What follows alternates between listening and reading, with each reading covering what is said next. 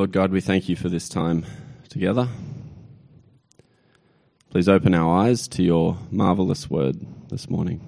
Help us to enjoy our time hearing from the words of Jesus himself.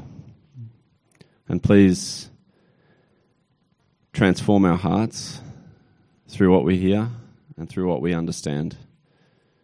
Amen. I want to begin just um, by asking you to imagine it's perhaps a regular Monday afternoon, so maybe tomorrow afternoon, and um, you're at home, maybe out in the front, doing some gardening, or uh, maybe getting something from the letterbox, which is one of Jonathan, my son's favourite activities to do. Um, or perhaps you've just pulled into the driveway back home from work, and you notice that the neighbours beside you, the new neighbours that you've been expecting, have arrived. Uh, the removal trucks there with all of their furniture, and the family car pulls up and, and the family bundles out. And so you make your way over to greet them and to say hello and to welcome them to the neighborhood. And um, in the course of the conversation, you invite them over um, the coming Saturday for a meal, and uh, you're keen to get to know them better. But unfortunately, they explain that uh, they can't come over on Saturday because that's the Sabbath. It's a holy day. They're Seventh day Adventists.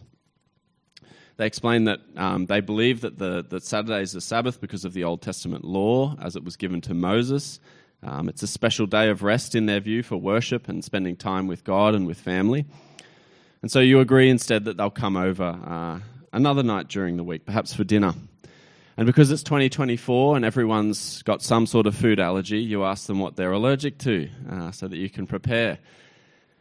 And instead of um, them explaining that they're allergic to anything, what they'll say is uh, they actually follow the Old Testament laws as they regarded food, uh, particularly the um, stipulations set out in, in Leviticus and Deuteronomy. And so they tend to avoid certain sorts of foods considered unclean um, by the Old Testament, such as you know, pork and shellfish and other types of seafood. Now, that might be enough for you, but if you're particularly bold what you might do then is ask them how they can justify their view on that based on the Old Testament law. I mean, doesn't the Bible say that that law is abolished with Jesus' coming? Aren't the Sabbath and food laws part of the Old Testament that's done away with when Jesus came? Now, my experience of Seventh day Adventists is that they were reasonably well versed in their Bibles. And so, what they would do in this situation is show you a number of passages that seem to indicate, including from the New Testament, that those laws still apply. And eventually, at some point, what they'll do is they'll arrive at Matthew chapter 5, verses 17 to 20. Now, hopefully, this works. It does. All right, good. We'll hold on to that. Matthew chapter 5, verses 17 to 20, the words of Jesus written here in his Sermon on the Mount, he says, Do not think that I have come to abolish the law or the prophets. I have not come to abolish them, but to fulfill them. For truly I say to you, until heaven and earth pass away, not an iota, not a dot will pass from the law until all is accomplished. And I'm reading from the ESV here. Um, you'll have to forgive me. But I checked the KJV and it's more or less the same.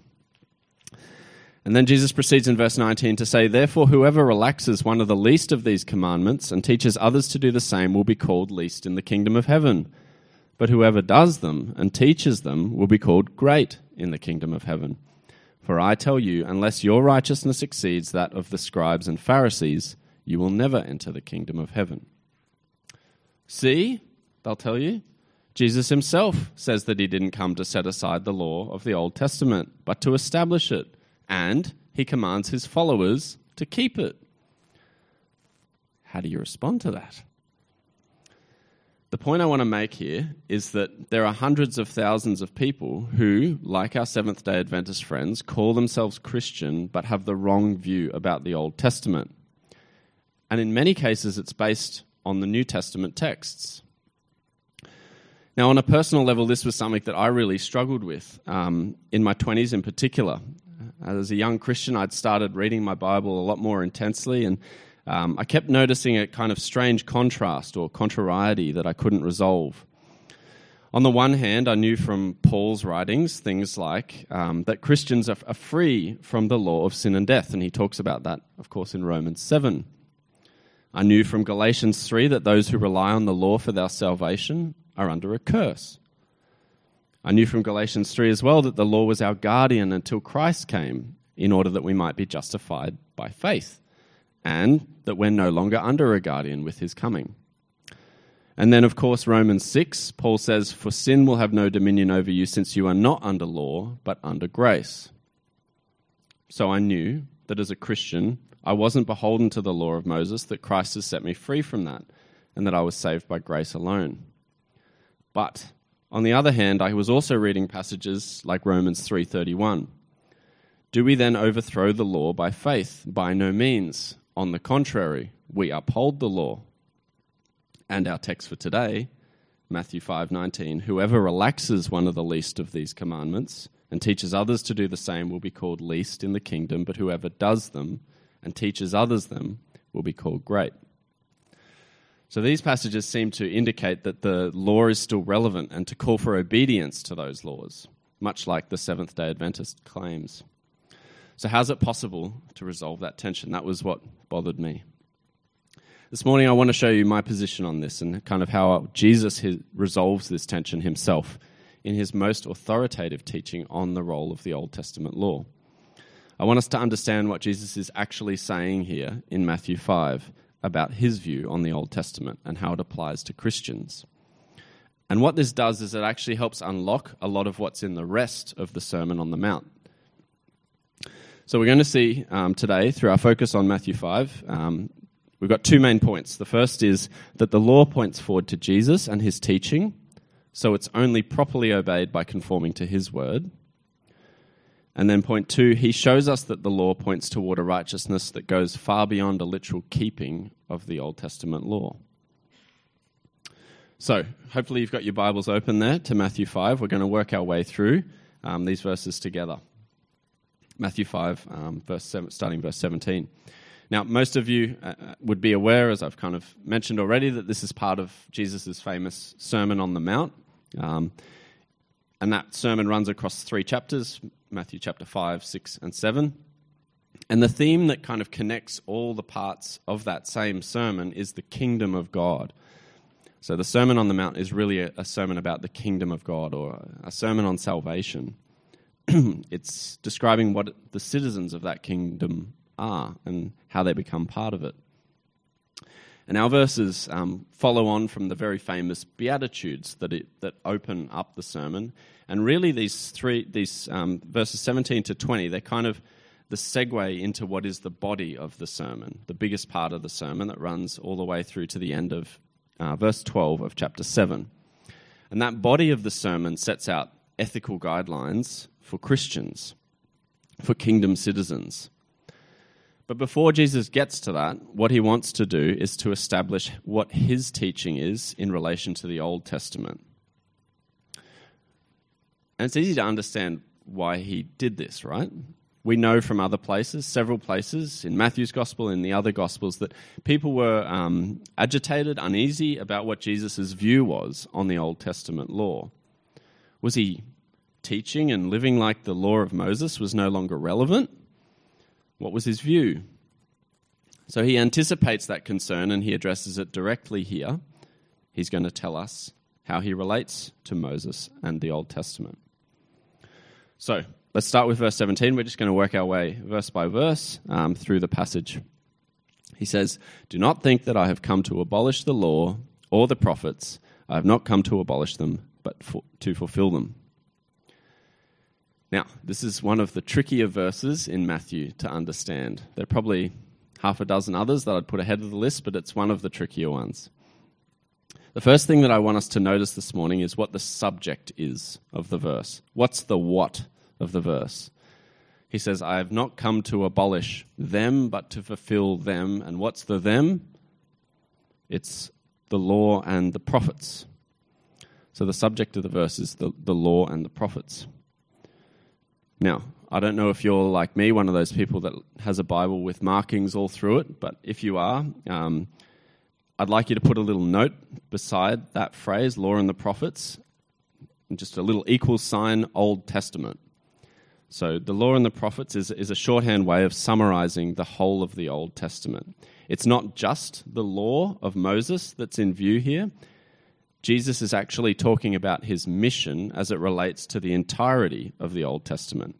That includes the creation account of Genesis, it includes the laws given to Moses through Exodus, Leviticus, Numbers, and Deuteronomy. It includes the history of the kings, it includes the prophets, it includes the Psalms, and the wisdom literature. Jesus is talking about his mission in light of the whole Old Testament. Okay, so that's the subject. Now, the action. What's at stake here is a contrast between abolishment or abol- abolition and fulfillment. I want you to notice that contrast. The contrast is not between abolish and keep, it is between abolish and fulfill. These are two really important words. Um, so, again, if you're a, a marker of a Bible, um, I would highlight or circle those in some way. First, he says, I didn't come to abolish the Old Testament. That verb is kataleo in Greek, and it's typically used to refer to um, destruction of a building or the razing of a building. But Jesus isn't here talking about a building, is he? He's talking about Scripture. So, what does it mean to abolish Scripture? When the verb is used in, in reference to a text, um, what it means is to declare that it's no longer valid, to kind of repeal it or annul it. So, in effect, what Jesus is saying here is do not think that I came to repeal or annul the Old Testament. Now, I work, my day job is for the Australian government, and um, every time there's a, a change in government following an election, what the incoming party will inevitably do is um, repeal or set aside laws or policies made by the former government that they didn't agree with. And once that law is um, repealed or abolished, it's removed from the online register of laws, from the physical register of laws. It's taken off the government websites, and effectively, there's no trace of it that's left. It's done away with, it's set aside like it never existed. Jesus is saying, I didn't come to do that with the Old Testament. Well, if he didn't come to set it aside in, in terms of its validity, what did he come to do? He says he came to fulfill it. Okay, another Greek word here, plero, is the word fulfill. It's a tricky verb, and it's really the nub of the problem in terms of all the wrong interpretations of this text. And I'll touch on a few of those a bit later.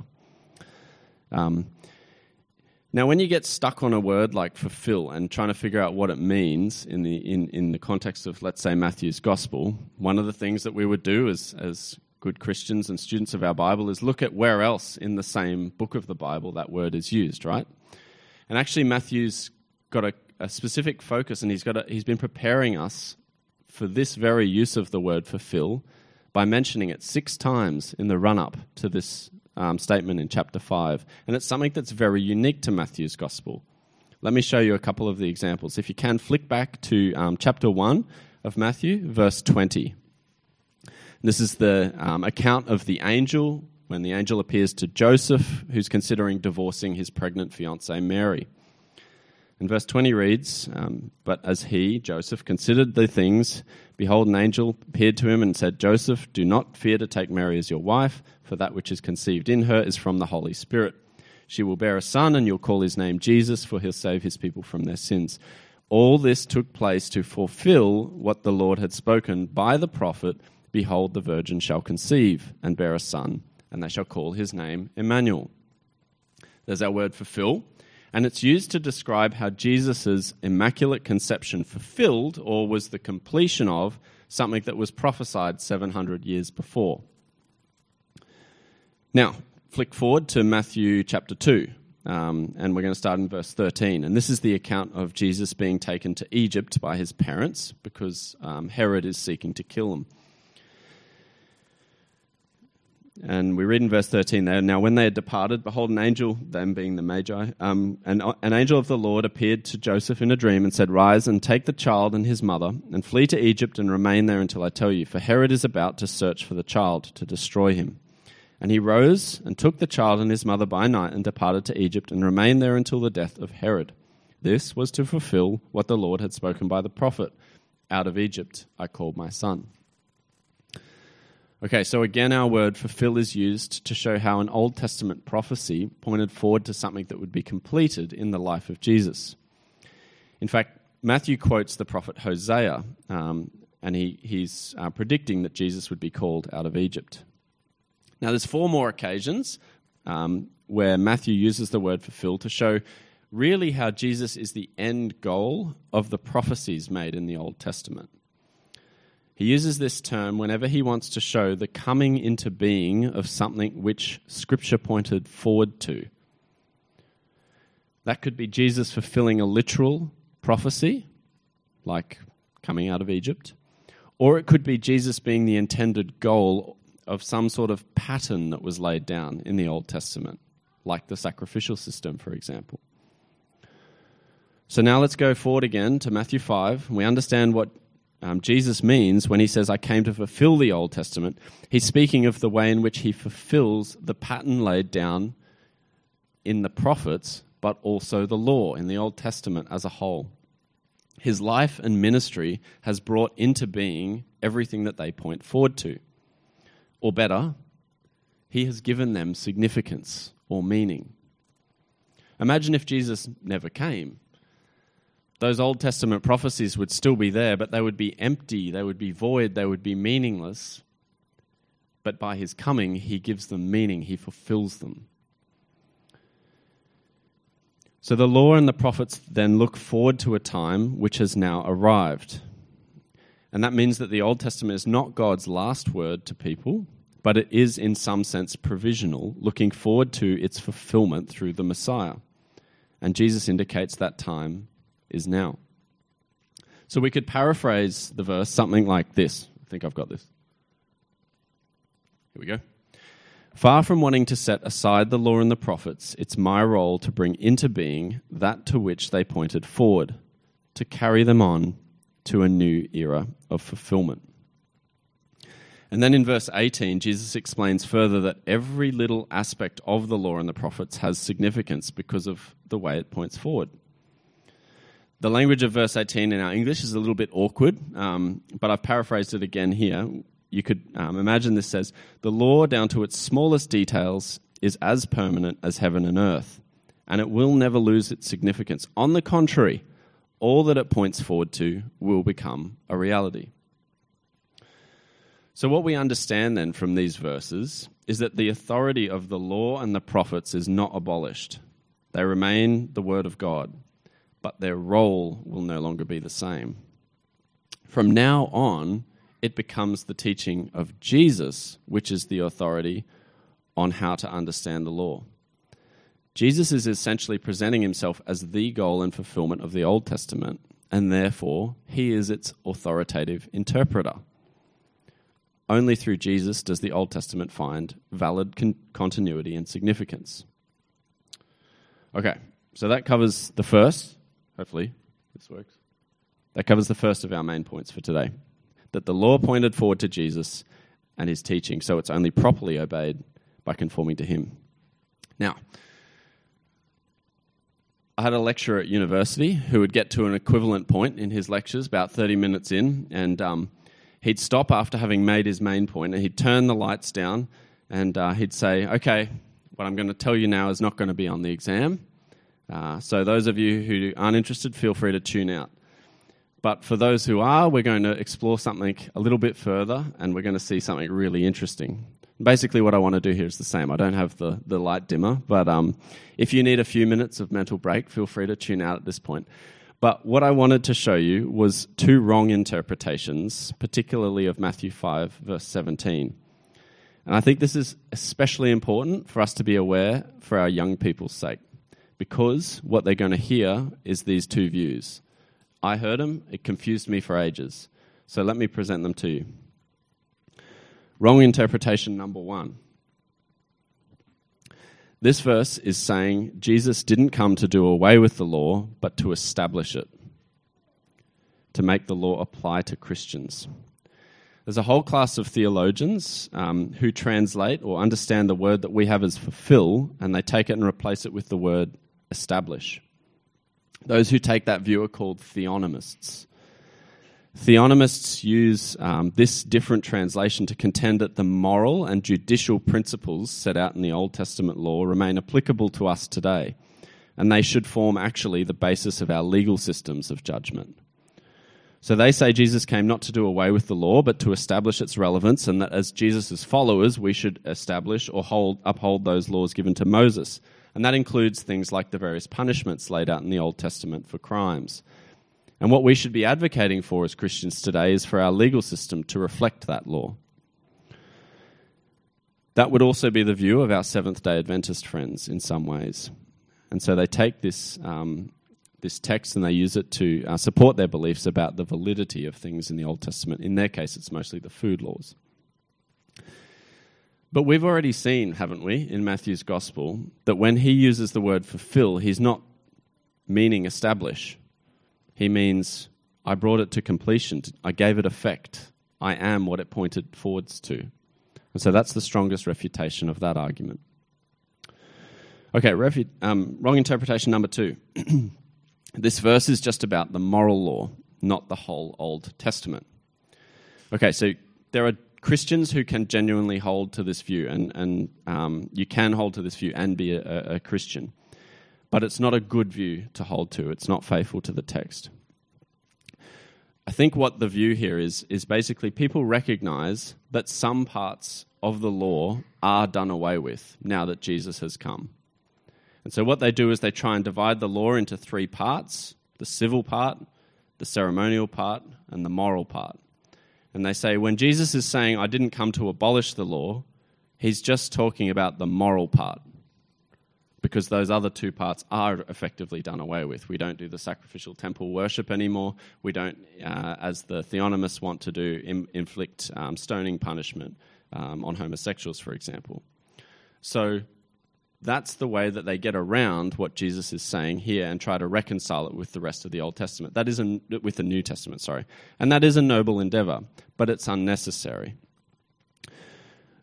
The problem with this uh, interpretation is that it, it doesn't readily spring from the text, does it? You read the law and the prophets is what I came not to abolish but to fulfill, and you don't think, oh, he's divided the law into three and he's only after one of those three. It doesn't kind of naturally spring from the text. And as we've already seen as well, Jesus is not just talking about the law, he's talking about the Old Testament as a package. So that view doesn't actually apply in this sense. Okay, now, for those who've tuned out, it's time to tune back in. Um, and we're going to bring ourselves to our second uh, point today, which is this um, that Jesus shows that the law points toward a righteousness that's far beyond literal keeping of the Old Testament laws. And that begins in verses 19 to 20. And Jesus says there, Therefore, whoever relaxes one of the least of these commandments and teaches others to do the same will be called least in the kingdom of heaven. But whoever does them and teaches them will be called great in the kingdom of heaven.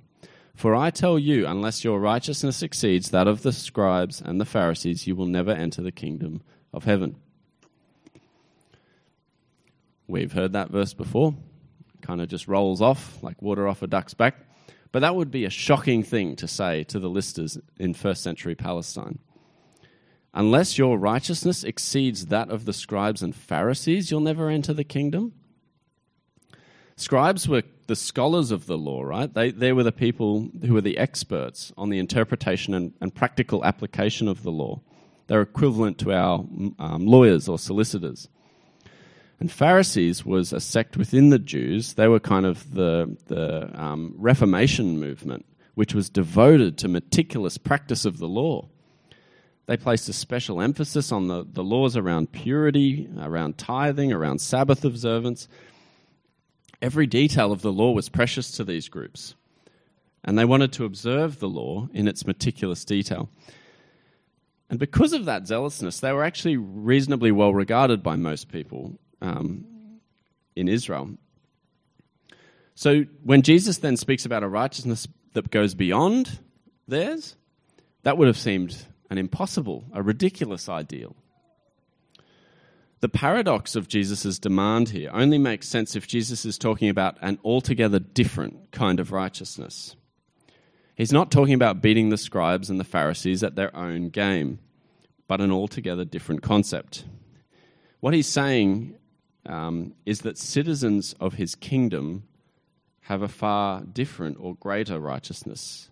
And he unpacks what that looks like in the rest of chapter 5, and, and it goes on into the rest of the bulk of the sermon. So, this is the kind of segue here. So, if I wanted to rephrase, uh, yeah, you can see that, I think. If I wanted to rephrase our passage today, I would, I would um, frame it something like this Jesus is saying, Do not suppose that I came to undermine the authority of the Old Testament scriptures, and in particular the law of Moses. I did not come to set them aside, but to bring into reality that to which they pointed. I tell you truly, the law, down to its smallest details, is as permanent as heaven and earth, and it will never lose its significance. On the contrary, all that it points forward to will in fact become a reality, and is now doing so in my ministry.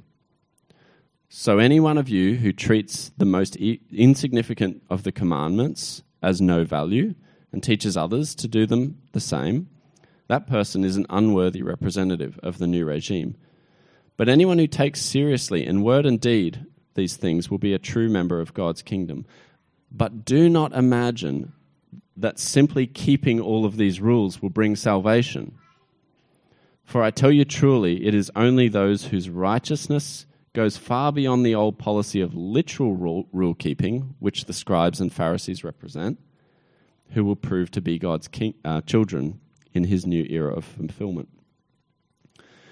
What that kind of helps us see is that the emphasis changes throughout the verses. Verses 19, uh, 17 through 19 have really confronted those who attempted to set aside the whole law of the Old Testament.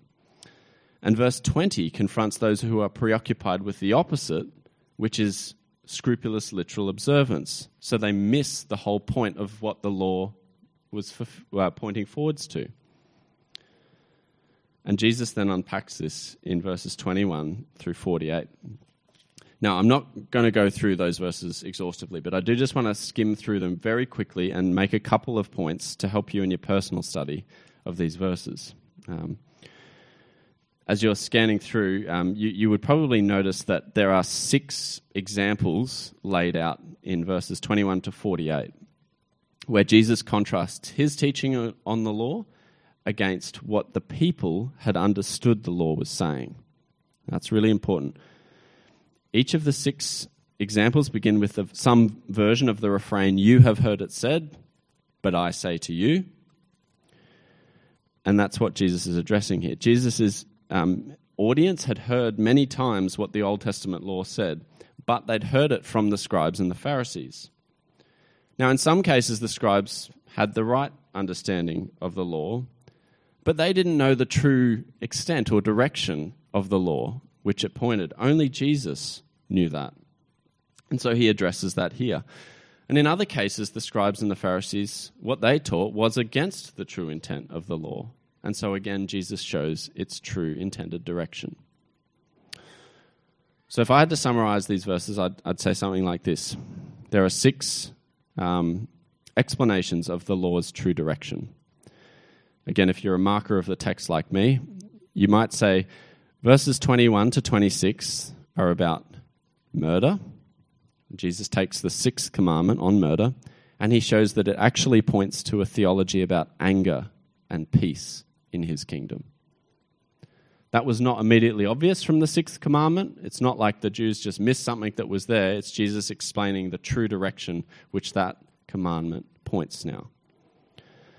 In verses 27 through 30, he takes the seventh commandment about adultery and he shows how it points to a theology about purity in the kingdom.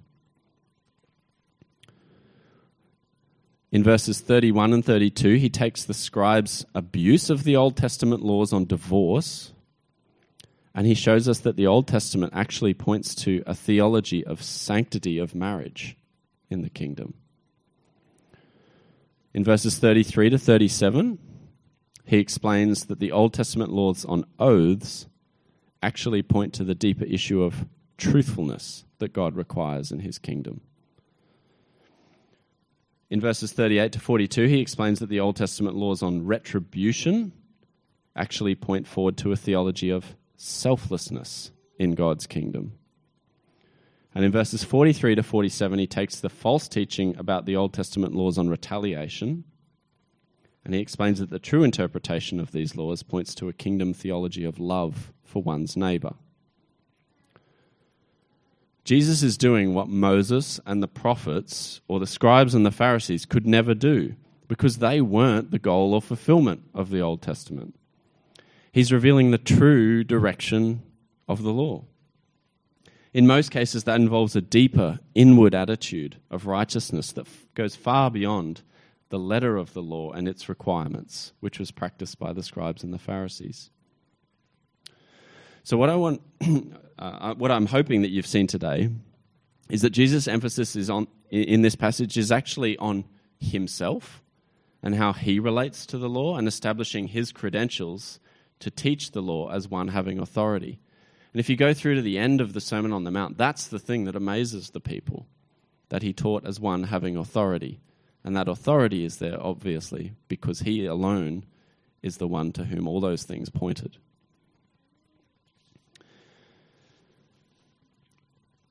So Jesus will spend the rest then of the sermon unpacking what that righteousness in the kingdom looks like. What I think this passage helps us do is deal with two wrong tendencies in Christianity. Ignore my son on the one hand, what Jesus helps us do is um, deal with the tendency of uh, to, to, I guess, abuse, like the teachings elsewhere in the New Testament about freedom from the law. He helps us correct against the tendency to think that the Old Testament laws no longer matter and can be abandoned. And then the other tendency that he helps us balance against is the tendency to emulate the scribes and Pharisees um, and to place an emphasis on, on careful literal obedience of the Mosaic law, as if nothing had changed with Jesus' coming. And that, I think, is the correction he helps us against for the Seventh day Adventist friends. But the most important thing that this passage does for me is that it has the practical effect of just helping me relax into Jesus' teaching. I can trust what he says and not be surprised when some of those things are different from the Old Testament. And there are some things that are different from the Old Testament. And there are some things that are the same. But that's okay because he was always the intended goal of that. He is their sole authoritative interpreter. Now, the last couple of times I've been here, at, at the end, I've um, shared with you some of the more effective um, resources that are really helpful on this. Um, I think Matthew's Gospel and uh, particularly the Sermon on the Mount, there's a lot of um, commentary that's been given on it um, that's actually quite unhelpful. And if you do want recommendations about where to go to find and kind of unpick some of these things, um, to avoid wrestling with and wasting so much time on these things uh, the same way that I uh, had to do, uh, please come and chat afterwards. Um, there's also a great little um, lecture that's been turned into um, almost a pamphlet uh, by the theologian Don Carson. And what he gives is 12 rules for interpreting the Old Testament in the New. So if you'd like um, to know about that, um, I, am happy to kind of point you in the right direction to get access to that. And it's a particularly useful resource in our families as we're working through the Bible to, to deal with these some of these difficult texts. It gives us a bit of a framework for, for how to interpret them. So, with all that said, how about we um, come to our Lord once more in prayer?